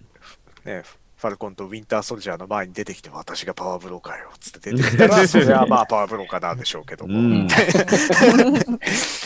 感じになるけど、そんなバカなシーンはもしかしたらやらないかもしれないので、もう、アイムシリーズはもういいですね、ちょっとね。わかるでしょっていう感じになると思うので、ただ、なるほもしかしたらそうやってど。うん。出てくるのかもしれない。ね。かなりただあの今回のシーンは明らかにバトルコ少なくともバトルコを動かしてるであろうといううん。示唆するシーンだったので、はいはいはいもしかしたら違うかもしれないけど、でも、そのようにね、そんな感じますね分かりづらい。話しないと思うので、う。うんんうん多分あの確実にそうだとはい。うんなるほど。なるほど、なるほど。まあ、それがまた後半にもつながってきますが、うんとりあえず、えー話的にはね、えー、盾を受け入れたうんサムが、えーお庭で練習っていうそうですね。ねね、ね。ことになってきました。うんねだいぶ下手くそでしたね。そうですね。だいぶ時間かかってましたね。うんはい。まあでもなんか、うんうんどうぞいや普通に戻ってきてましたけど、うんそういうもんなんですかね盾ってパンって投げて あれはスパイダーマンでも分かんなかったんで分かんないんだと思います。だからうん。そっかシビルウォーで言ってたんでね、スパイダーマン。ありえないうんでも決戦打ってない人が扱ってる分には、まあ、まずまずの滑り出しなんじゃないですか、あの感じ。うん受け取るの怖いもんね。はいはいうんはうん基本的にも子供が持てるからね。い。そうですよね。そうですね 重くもないってういう。ん。強弱が難しいってことなんですよね、あれって。なんか多分最初すっごい突き刺さってたじゃないですか。で、うんね最後、うん一番最後のシーンが、すっごい遠くにある柱にコンって当ててだけで戻ってくるみたいな。強弱の付け方が意外だからあのある種 US エージェントあのあいつウォーカーはうん。あれでぶっ殺してしまうようなことになってしうまうっていう扱い方によってね、いろんな感じになる。あの、あれですか、ジモにやこうやった時は優しかったってことで優しかったのかもしれない。優しかったのかも。濡れタオルで治るぐらいの、そうそうそうそう、コーンと、ほんとコーンなんだ。あこうあソフトに。ジモか。が不意をつかれたっていうだけかも。わかりましたあれあそこは結構謎なシーンだったんですけど、うん。でもあそこで死なれても困っちゃうんで、お話的に。優しいね、タッチだったってことですね。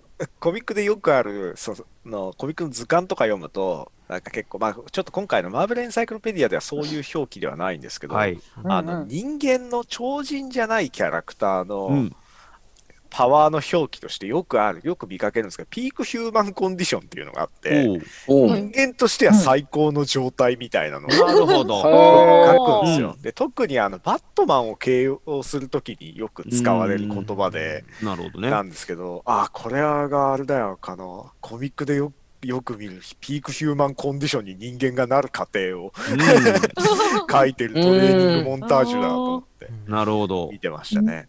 ドラゴンボールでいうクリリンみたいなもんですね。まあそうです、そうです。あのってことです最強ねまさにみたいなまさにピークヒューマンコンですね。いやなんかよくわかんない出てるんで、もうあいつ人間なのかよくわかんないですけど、うん なるほど。なるほど、まあその辺のね物差しが、まあ、ファルコンはそのコミックだとややパワーがある人なので、うん。うんちょっと大したこあれではないですけど、はい。パワーがある人なんであれなんですけど、映画だとね、ほマジでパワーもない。うんキねャラクターなので、うん。ね人間の鷹と喋れるんでしょ。身体能力とね鳥と喋れるみたいなのありましたね。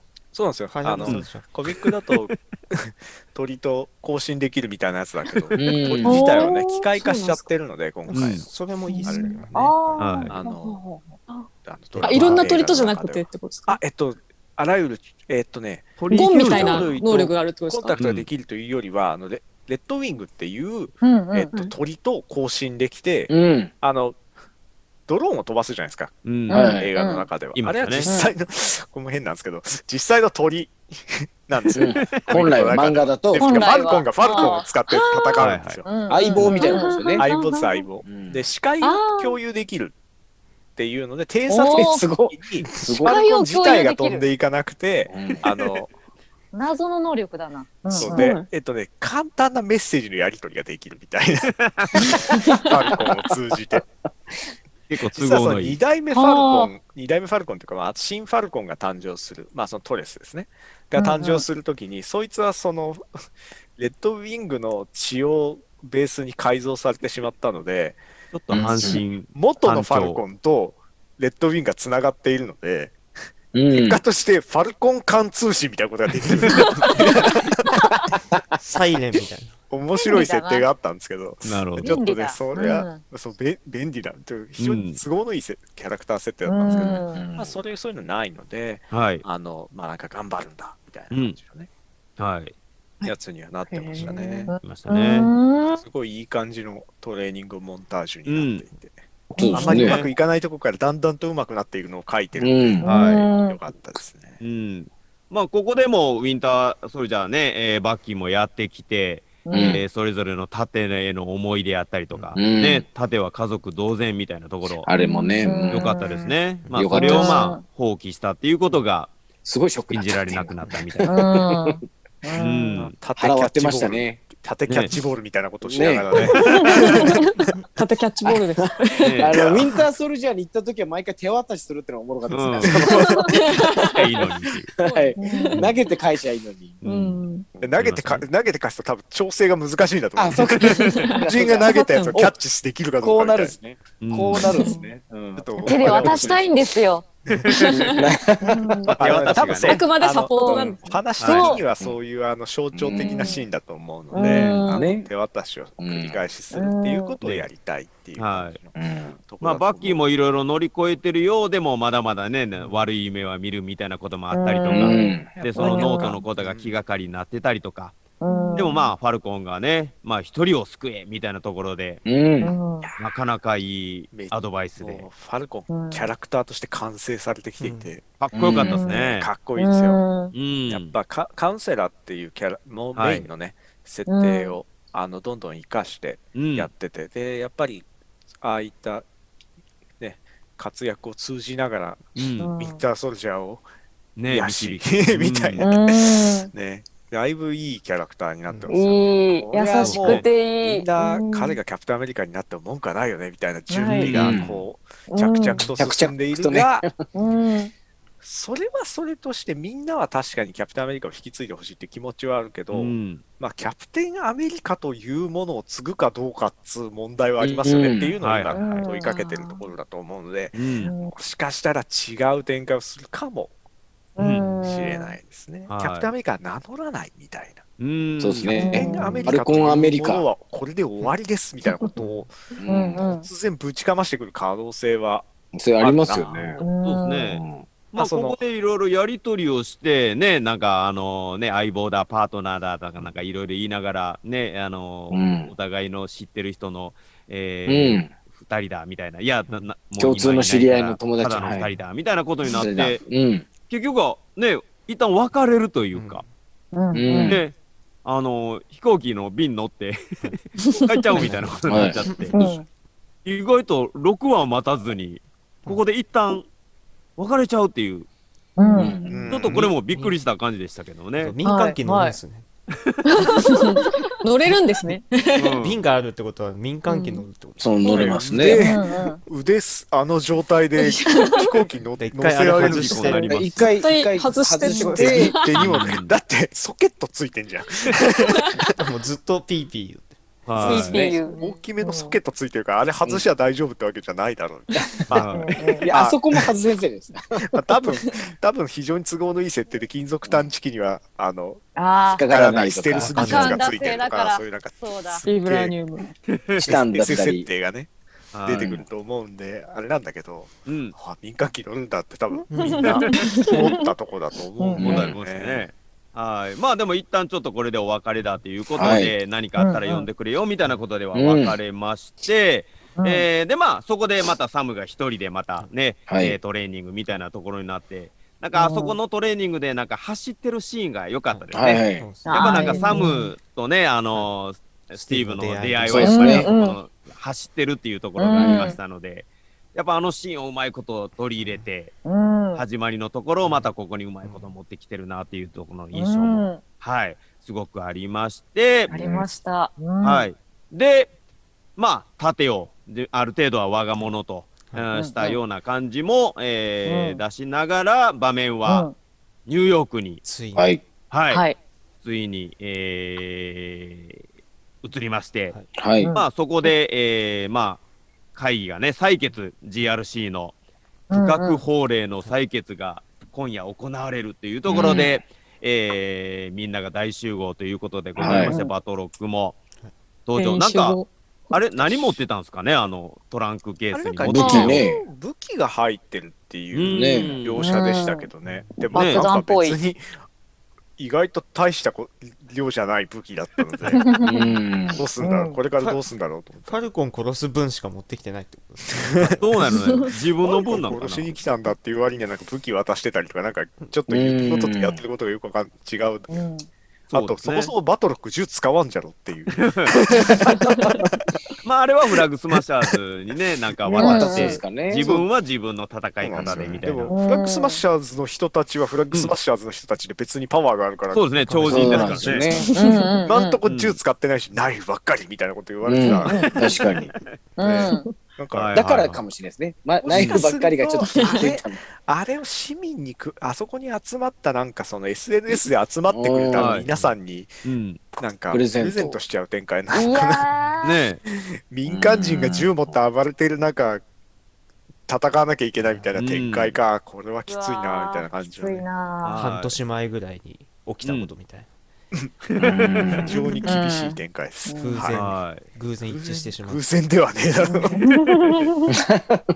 まあでも偶然かな、偶然かもしれないし、うんちょっとその、どういった意図があるかわかんないけど、でもまあアメリカではよくある、うんまあ残念ながらよくあることという。はい。うんまあ、6話では、多分この辺りの攻防戦が描かれるであろうっていうところになりまして、まあね。ね、あのーまあ、ファルコンも、えーサムも、いよいよ、あの、トランクを開けて、う。というんことになりまして、その決戦に向かうみたいなところになりましたが、はい中身は今回見えませんでしたね。そうですね。めっちゃ見たい。めっちゃ見たい。てるなんだと思いますか？なんでしょうね、あれ、中身。でもワまカンダ製のウィングじゃないんですか？あ、ね、ワカンダ製のウィング。ブブラックパンサーだとは思うんですけどねバラバラですね。まさまあかでもサムもね、あの、このね、新しいこっちの、はいはい。こういうねはいはいはいはい。コミックはそういうデザインになるのそういうで、デザインになるんじゃないかなっていうのはやっぱり分かりやすい予想としては。一応それが予想としてはそうですけど、う。うんんまあただデザインとかはね。どうなるかわかんないし。ち、ょっとワカンダっていうところもあって、結構黒人っていうところもあって、もっと黒いなんかイメージのね。なんかそうなるのかなと思いましたね、僕は。あそうあのワカンダがテーマ的に結構黒い色を使ってて、そのウィンターソルジャーの腕も黒いですね。シルバーだ、うん。クロームのシルバーだったのをうん。ちょっとその、ガンメタに近いほぼ黒ですね。ね。なったので、うんもしかしたら確かにと思うんだけどでも、うんまあとはいえファルコンの装備自体がはい前は黒かったので、そうですね。黒まあそうんうんの結構その迷彩じゃガンメタ寄りだったので、うん。まあ、突然そのめちゃ青いファルコンになるかどうかみただキャプテンアメリカっぽい色になるのかどうかとかいうどっちですかね。そこそね、やっぱ大きなテーマですから、キャプテンアメリカをどう受け継ぐかっていうところが、そうなんですよね。ねあとね大きなテーマですから。あとファルコン防御面に難があるのでそのうん。人確かに。間なので、あ、そっか。あのバスっていうか半袖だしねあの人。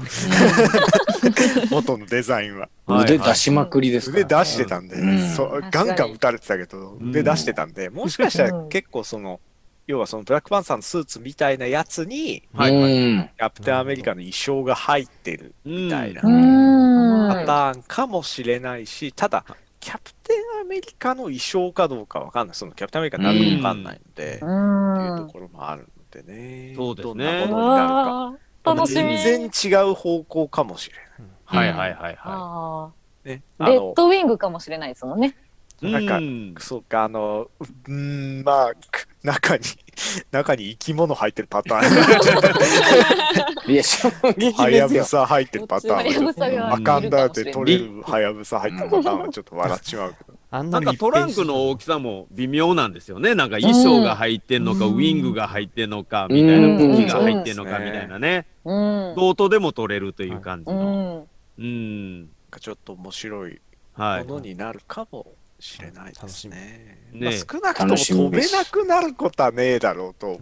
うんテーマは飛べることなんで、少なくとも飛べる装備なんだろうなとは思いつつ、羽がなくなってしまうかもしれないなとも思いつつ、ああ。アイアンマン的な飛び実方体のない羽のパターンとかね。なんかそうなんか俺僕もホログラムみたいな羽なのかとは思いますけどね。だってそうすると羽の意味なくなっちゃう。ちょっとマーベル比較的リアル路線じゃリアル路線なんで、うん。うん。うん。ただもっと翼っぽいかもしれないなとはうん思いますね。うんうんあコミックだと結構そのオリジナルのスーツ自体は結構羽感あるうん。デザインをしてたんで、うん。ああの今の結構機械っぽいじゃないですか。それはいがそうですね羽っぽくなるのかなとかうんね思ったりはしますが。スパイダーマンでバルチャーとかがね、結ね構機械っはい。ぽくなっちゃったんで、そこは行くかなと、ね、違うとこ行くんじゃないかなとも思いますしね。と思いますが、はい。まあ、これはちょっと楽しみに。ちょっとワカンダ感を出してくるパタうんーン。そうです。まあそれは絶対だと思いますよね。うん。ねえさあ、ということで、えー、ここでエンドクレジットが流れて、はいその途中に、カうんンカンカンってましたね、カンカンやっと。久々に聞いた。うん久々うんにね5話にしてやってきました。ここで、ジョン・ウォーカーが 一人で、はいね、カンカンと鉄を打ち、DIY 感がすごかった。あの普通の鉄ですよね、多分あれは。あれなんなんやろね、あの素材。まあ、多分ねあれでまあね。ビブラニウムとかではないでしょうね。ですよねそうじゃないですよね。家かわかんないけどホームセンターで買えそうな。ガレージで叩使ってる。うん。それに、あれは星の勲章ですかね。そうそうそうそう。はいね、自分の勲章だと思うんですよね。えー、ハンダ付けして、で、そうホームセンターで売ってるようなスプレーで、はい するっていう。塗装してました。もう完全に。うまいですね塗装。はい。だと綺麗ですよちょっとその勲章どれだかわかんないんですけど、はい。あの星って結構アメリカだと、うん。あのいろんなやつで、うんあの戦交戦した人とかに与えられるやつが結構シルバースターっつって有名なんですけど、うん。それかなとか思ったり、ちょっとただこれも本当にそこの辺には詳しくないので、はい。うーんも。しかしたらブロンズスターって今でも使ってないかな、ううんんとかなんかいろいろこうまあ多分なるほど。そこにもね、ちゃんと意味がね意味。はあると思うんですよ、ちゃんとはい多分架空のものですらないんじゃないかなと思うんですよ。へえ。なるほど。星型に金の大変だからつけちゃうんですか？他には結構意味はあると思ううん。あとなんか一応ね、台紙じゃないけど、星型のやつは別にパーツとして作ってたんで、あはいはいはい。うん作ってたよね。作ってましたうんね。意外と器用にね、はい。やってたし、綺麗にこうやってましたね。うん。うんでね、ちゃんとラッカーみたいなスプレー、うんちょっとやっぱプラモデル部としてちょっとあそこは注目させていただきます。マスクした方がいいんだけどなと。でもなんか、そうそうそうコートとか拭かないと、すぐなんか傷で剥がれるよね、あんな。はい。もううんコート一回、もう3回は拭いといたもん、本当。専門的なこと言われてうも。ん。ね、なるべくツヤありのやつでね。そうです。6話塗のオープ膜がねニングはね、すぐ破れちゃうから、もう。そうですねあー6話のオープニングで ずっとトップコートかけてました。あまあ、僕はずっとすげえトップコート塗って綺麗にしてたら、上がってしまう。ということで研、磨してたら笑っちゃう。コンパウンドでね。はい。で、6話終わってです。一応あれもな DIY ックのネタの出るかもしれないですけど、その DIY 動画1時間に伸ばしたやつとか出 出るんじゃないですか、ジョン・ウォーカーの。いや、まあね、ある程度5話で話はまとまったって言ったらまとまってはいるんでね。うん6話が DIY で終わる可能性もある。ガレージシール。ド作ろう動画。はい最高ですけど、そして。ねさあまあという感じで、はいえーはい第5話が終了いたしました。うん。はい、えー皆さんいろいろ今、バーっと、えーね、結構時間軸通りにいろいろ、えー振り返ってみたんですが、何かちょっと私こういうとこ気になったわとか、えーここどういうことなのみたいなことでも全然いいので、ありましたら。ですか？あの、はい冒頭3人で戦うところで、うん。私、一箇所、すげえプロレスっぽいなって思ったところ、皆さんなかったですか？なんか、あの、はい。ウォーカーの足をバッキーが持って振り、最後ですよね。だから、はいはい。えー引っ張ってて、ところで、うん。バッキーが、あ、バッキーじゃない、えっと、ファルコンが、あの思いっきりドロップキックして、うん。3人でバターって倒れうん。たところがすごいなんか、ンみたいな。うん。そうです。なんかプロレスっぽいなってうん。思っ最初見て、で、うん。このえ動画の冒頭、あの、傭兵ペンギンさんが、うん。その、ジョン・ウォーカーが、あれじゃないですか、レスラーだってうん。言ってたなん。かそういうにそっちの、そっちの匂わせなのかなって、ちょっと言われて気づきました。うんどうなんですかね？とジャイアントスイング気味にいたところにカウンターでドロップキックみたいな。ね。だから、そうスープラトン攻撃みたいな。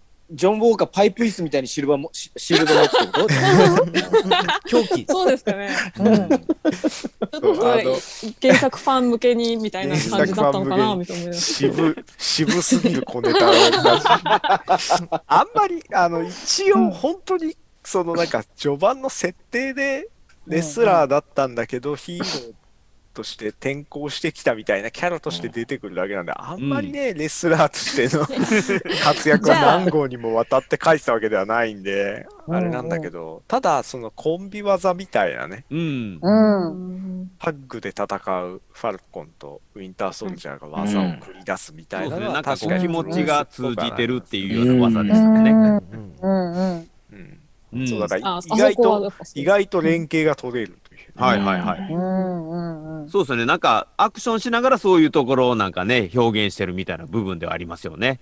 連携はバッチリうんうんね同僚だぐらいの表現をしてましたけど、はい後で息の合ったプレイでした。うん長年のタッグチームだみたいな感じはう出てました。ん。うんですよね。なるほどなるほど。うん他にはありますか？大丈夫ですか？はい。そうそう、はいバうんババッキーが右利きだったっていう。言ってた。意外な事実。ねえ。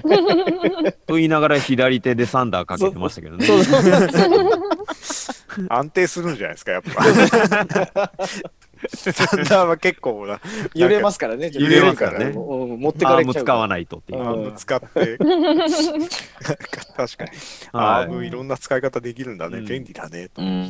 でも結構今回あのーバッキーはだいぶ冗談を言うようなね、感じがすごく多いんで、で、その右利き左利きみたいなのもね、うん。どう取ってええにゃみたいな 結構ね、随所にあったりとかして、うん。すごくなんかやっぱりこう一枚うん。キャラクターがね、乗った感じがしますよね。少しずつ笑みもこぼれてきましたしね、やうん。っぱ、うん。あそこがちょっと泣けてくるんですよね、やっぱそうそうそう。4話で泣いてたから、うん。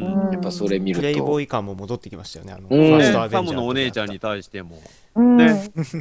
よかった。やっぱりいい感じでしたし。やっぱ男前っていう感じではあるってことなんですね。うん。やっぱり改めて。うんうん。認識そう、あの作中でもモテるといっていううことではあるうん。キャラクターなんですよ。改めて確かにバッキーはね、なんか多分そういう扱いなんだろうなっていううん。うん感じはしますねな。るほど。はい。うんそうでしたね。やっぱ最終局面がニューヨークなんで全然ジモ出てくる可能性ありますよね。これね あ、まあ、あ海の中からにそっかそっか。うんえうん映画版のラフトがニューヨークの沖にあるかどうかちょっとそれは分かんないんであれですけど、ただちょっ、と確認しないとねた。だ、やっ虫も出てきますかね。やっぱニューヨークに来るのがマーベルの伝統芸でしょみたいな感じになってきて、うん。最終決戦やっぱ、い。や、ちょっと笑っちゃうし、俺もそのニューヨ久ーク々ですよね、ニューヨークって、そのある種。あのエンドゲームとかではまあそのアベンジャーズの最初の方に出てきて、としていきましたけど、久々にちゃんとニューヨークっていう、はいニューヨークでスパイダーマンもニューヨークじゃなかったんで、なくなった確かにからね。そうですね。うん久々にニューヨークに戻るのはちょっと嬉しいですけどね。ずぶ濡れのジモが出てくる可能性があるってことですね。うん泳いでいいですね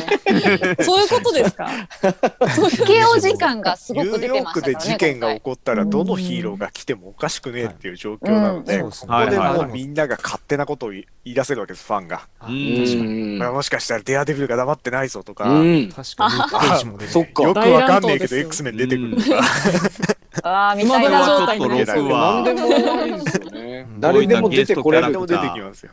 はいね、期まあ待した方がいいかもしれませんえね。スパイダーマン、スパイダーマン出てくるとちょっと一番一番近所いるのがスパイダーマンスか？パイダーマン。ねただスパイダーマン、あの、こういう、まだ若いんで、あんまりこういう大人には 大人のの喧嘩に絡まないでほしいっていう。そうですね。うん。ひどいやっぱシビルもうちょっと育ってから、あの、こういう人たちと遊ぼうねって感じ 今、今あの感じを求めてねえからみたいな感じになっうんちゃう。うん。うん確かに。ちょっとね、若いスパイダーマンはやっぱりちょっとマーベルの中ではなかなか、今今のマーベルの中ではなかなか異質な存在なう。ので、うんまいこと使っていってほしいですね。そうですね。じゃあデアデビル来るかとかねや楽しみやな。誰が来るかな。誰か来そうやな。でも、まあ、大マシンは楽しみ。もう一発あるとは思います。もう一発うん。誰、あの、うん。次の作品につ、次ってその直接の次じゃないですけど、今後の作品につなぐ展開あると思うので、うんもちろんね、そう今回出てきたあのバレンティあのコンテスタ・バレンティーナはもちろんでかいキャラだと思うんですけど、あれは多うん分本当につなげるキャラだと思うんですけど、うん。うんもう一うん。個ね、うん。有名なキャラを。ね。レッドガーディアン直行で見せちゃった。まさかのソ連のキャプテンアメリカが来たっていう。うん。まあね、ソ連のキャプテン、ソ連のキャプテン。アメリカ今出てこられてもなみたいな。米ロの大帝でそうそうまあ、なんか確実にウォーマシーンは出てくるんじゃないですか？期待しましょうトンチードルが。ドンチードルが。大体大好き芸人じゃないですか、もう。予算が、予算が解禁されてアーマーで出てくるかもしれないですね。あー聞きたいなー。はいや、アーマーで出てきてほしいんですよね。い。うぱん。やっぱちょっとあそこで、ただ、そうするとね、なんかこう、最強すぎますけどね、ウォーマシン。フラッグスマッシャーズはいいやそうなんですよは余裕でやれてしまうのでは、うんうんうんうん。してしまうんで、ちょっとまあ、都合悪そう、物語の作劇上都合悪そうではあるなと思う。うん。いやー、なんでも、ニューヨークなんでマジで何でもできますよ。そうですね楽。しみですね楽しみ、楽しみ。じゃあ、あと残すところ。1話。これはまた1時間ですかね ?1 時間半とかありますかね ?1 時間ぐらいでちょっとありそう、ありそうな。なんかちょっとずつ本当伸びてってますよね、最初から。若干伸びまちょっと。ずつちょっとずつなんかばしてるそっと。そっと伸びてうんる。うんうん。1時間超えそうですよね。まあね、1時間を超えるかもしれませんね。もしかしたらね。うんはい。っていうところで伸ばして1時間半だとちょっとね、もう映画じゃない。映画じゃないですかっていうね。それでもいい。うんそれでもいい。見る、見る見てほ。しい。いや、来てほしいまあみんな見ると思うんで。まあもちろんもうなんか、もう追加料金払ってもいいな、はい。ここで最終話だけね、最終話だけ3000円ぐらい取られる。来週はだけ課も金かうひどいよ。払っちゃうな。笑っあちゃうなとなんか映画版映画版もやるぞみたいなこと言われちゃうよね、みたいな。なんかあれですかねワンダービジョンみたいな裏側こうみたいなのもやるんですかね。あー。終わってから一周それもそれで。はい。あ楽しみ。再来週やってほしいですけどね、そう今んとこやるんじゃないかなって気はしますね、個人的に。あの、スター・ウォーズのマンダロリアンからずっと伝統的に今、うんまだやってて、うんメイキングはマンダロリアンに至ってはすごい量のメイキングをうん。出してて、うん。まあ、そのシーズン2はあの短かったんですけど、はい。あのワンダービジョンも1本作ってたし、うん。あのソフト版を展開しない都合上、特典映像っぽいやつやっぱりこうね、出してくると思うんですよ。うんうん。えーなので、多分メイキングはあると思うんで、そこもちょっと楽しみですね。楽しみ。なるほどどの辺が CG だったのかとかも。うんうんうん。いいな。そ今回出てきた底ビアは全 CG なのではって感じの。うん。銅像もそう でちょっとすごすごく CG だなって感じの,、ん。あの記念碑も CG だし、はい。背景も CG だし、ひうん。来てる飛行機も CG だよみたいな。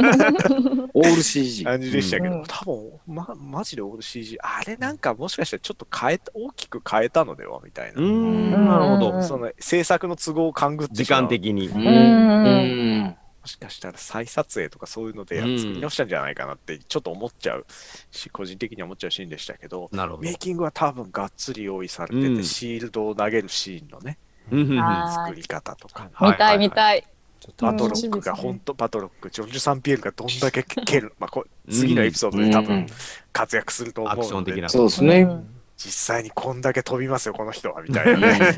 うん ここは CG なしですよ。あの人本当にすごいので、うんまあそこ多分やっぱもうアクション。が、アクションが多分、あの、アクションシーンすごく頑張りましたよってとこやると思うので、ね、うん売りでしたもんね。うん。はい個人的には楽しみなんで、ぜひチェックして、したいとこですね。はいはい。では6話ね、えーストーリーがどのようにね、えー完結してどのようにつないでいくのか、えーゲストのキャラクターはいっぱい出てくるのか、あーそのあたりも、えー期待しながら、えー楽しんでまいりましょう、えー皆さんもまたぜひ、えー第6話感想会、えー一緒にやっていきましょう、えーということで第5話感想会でした。ありがとうございました。ありがとうございました。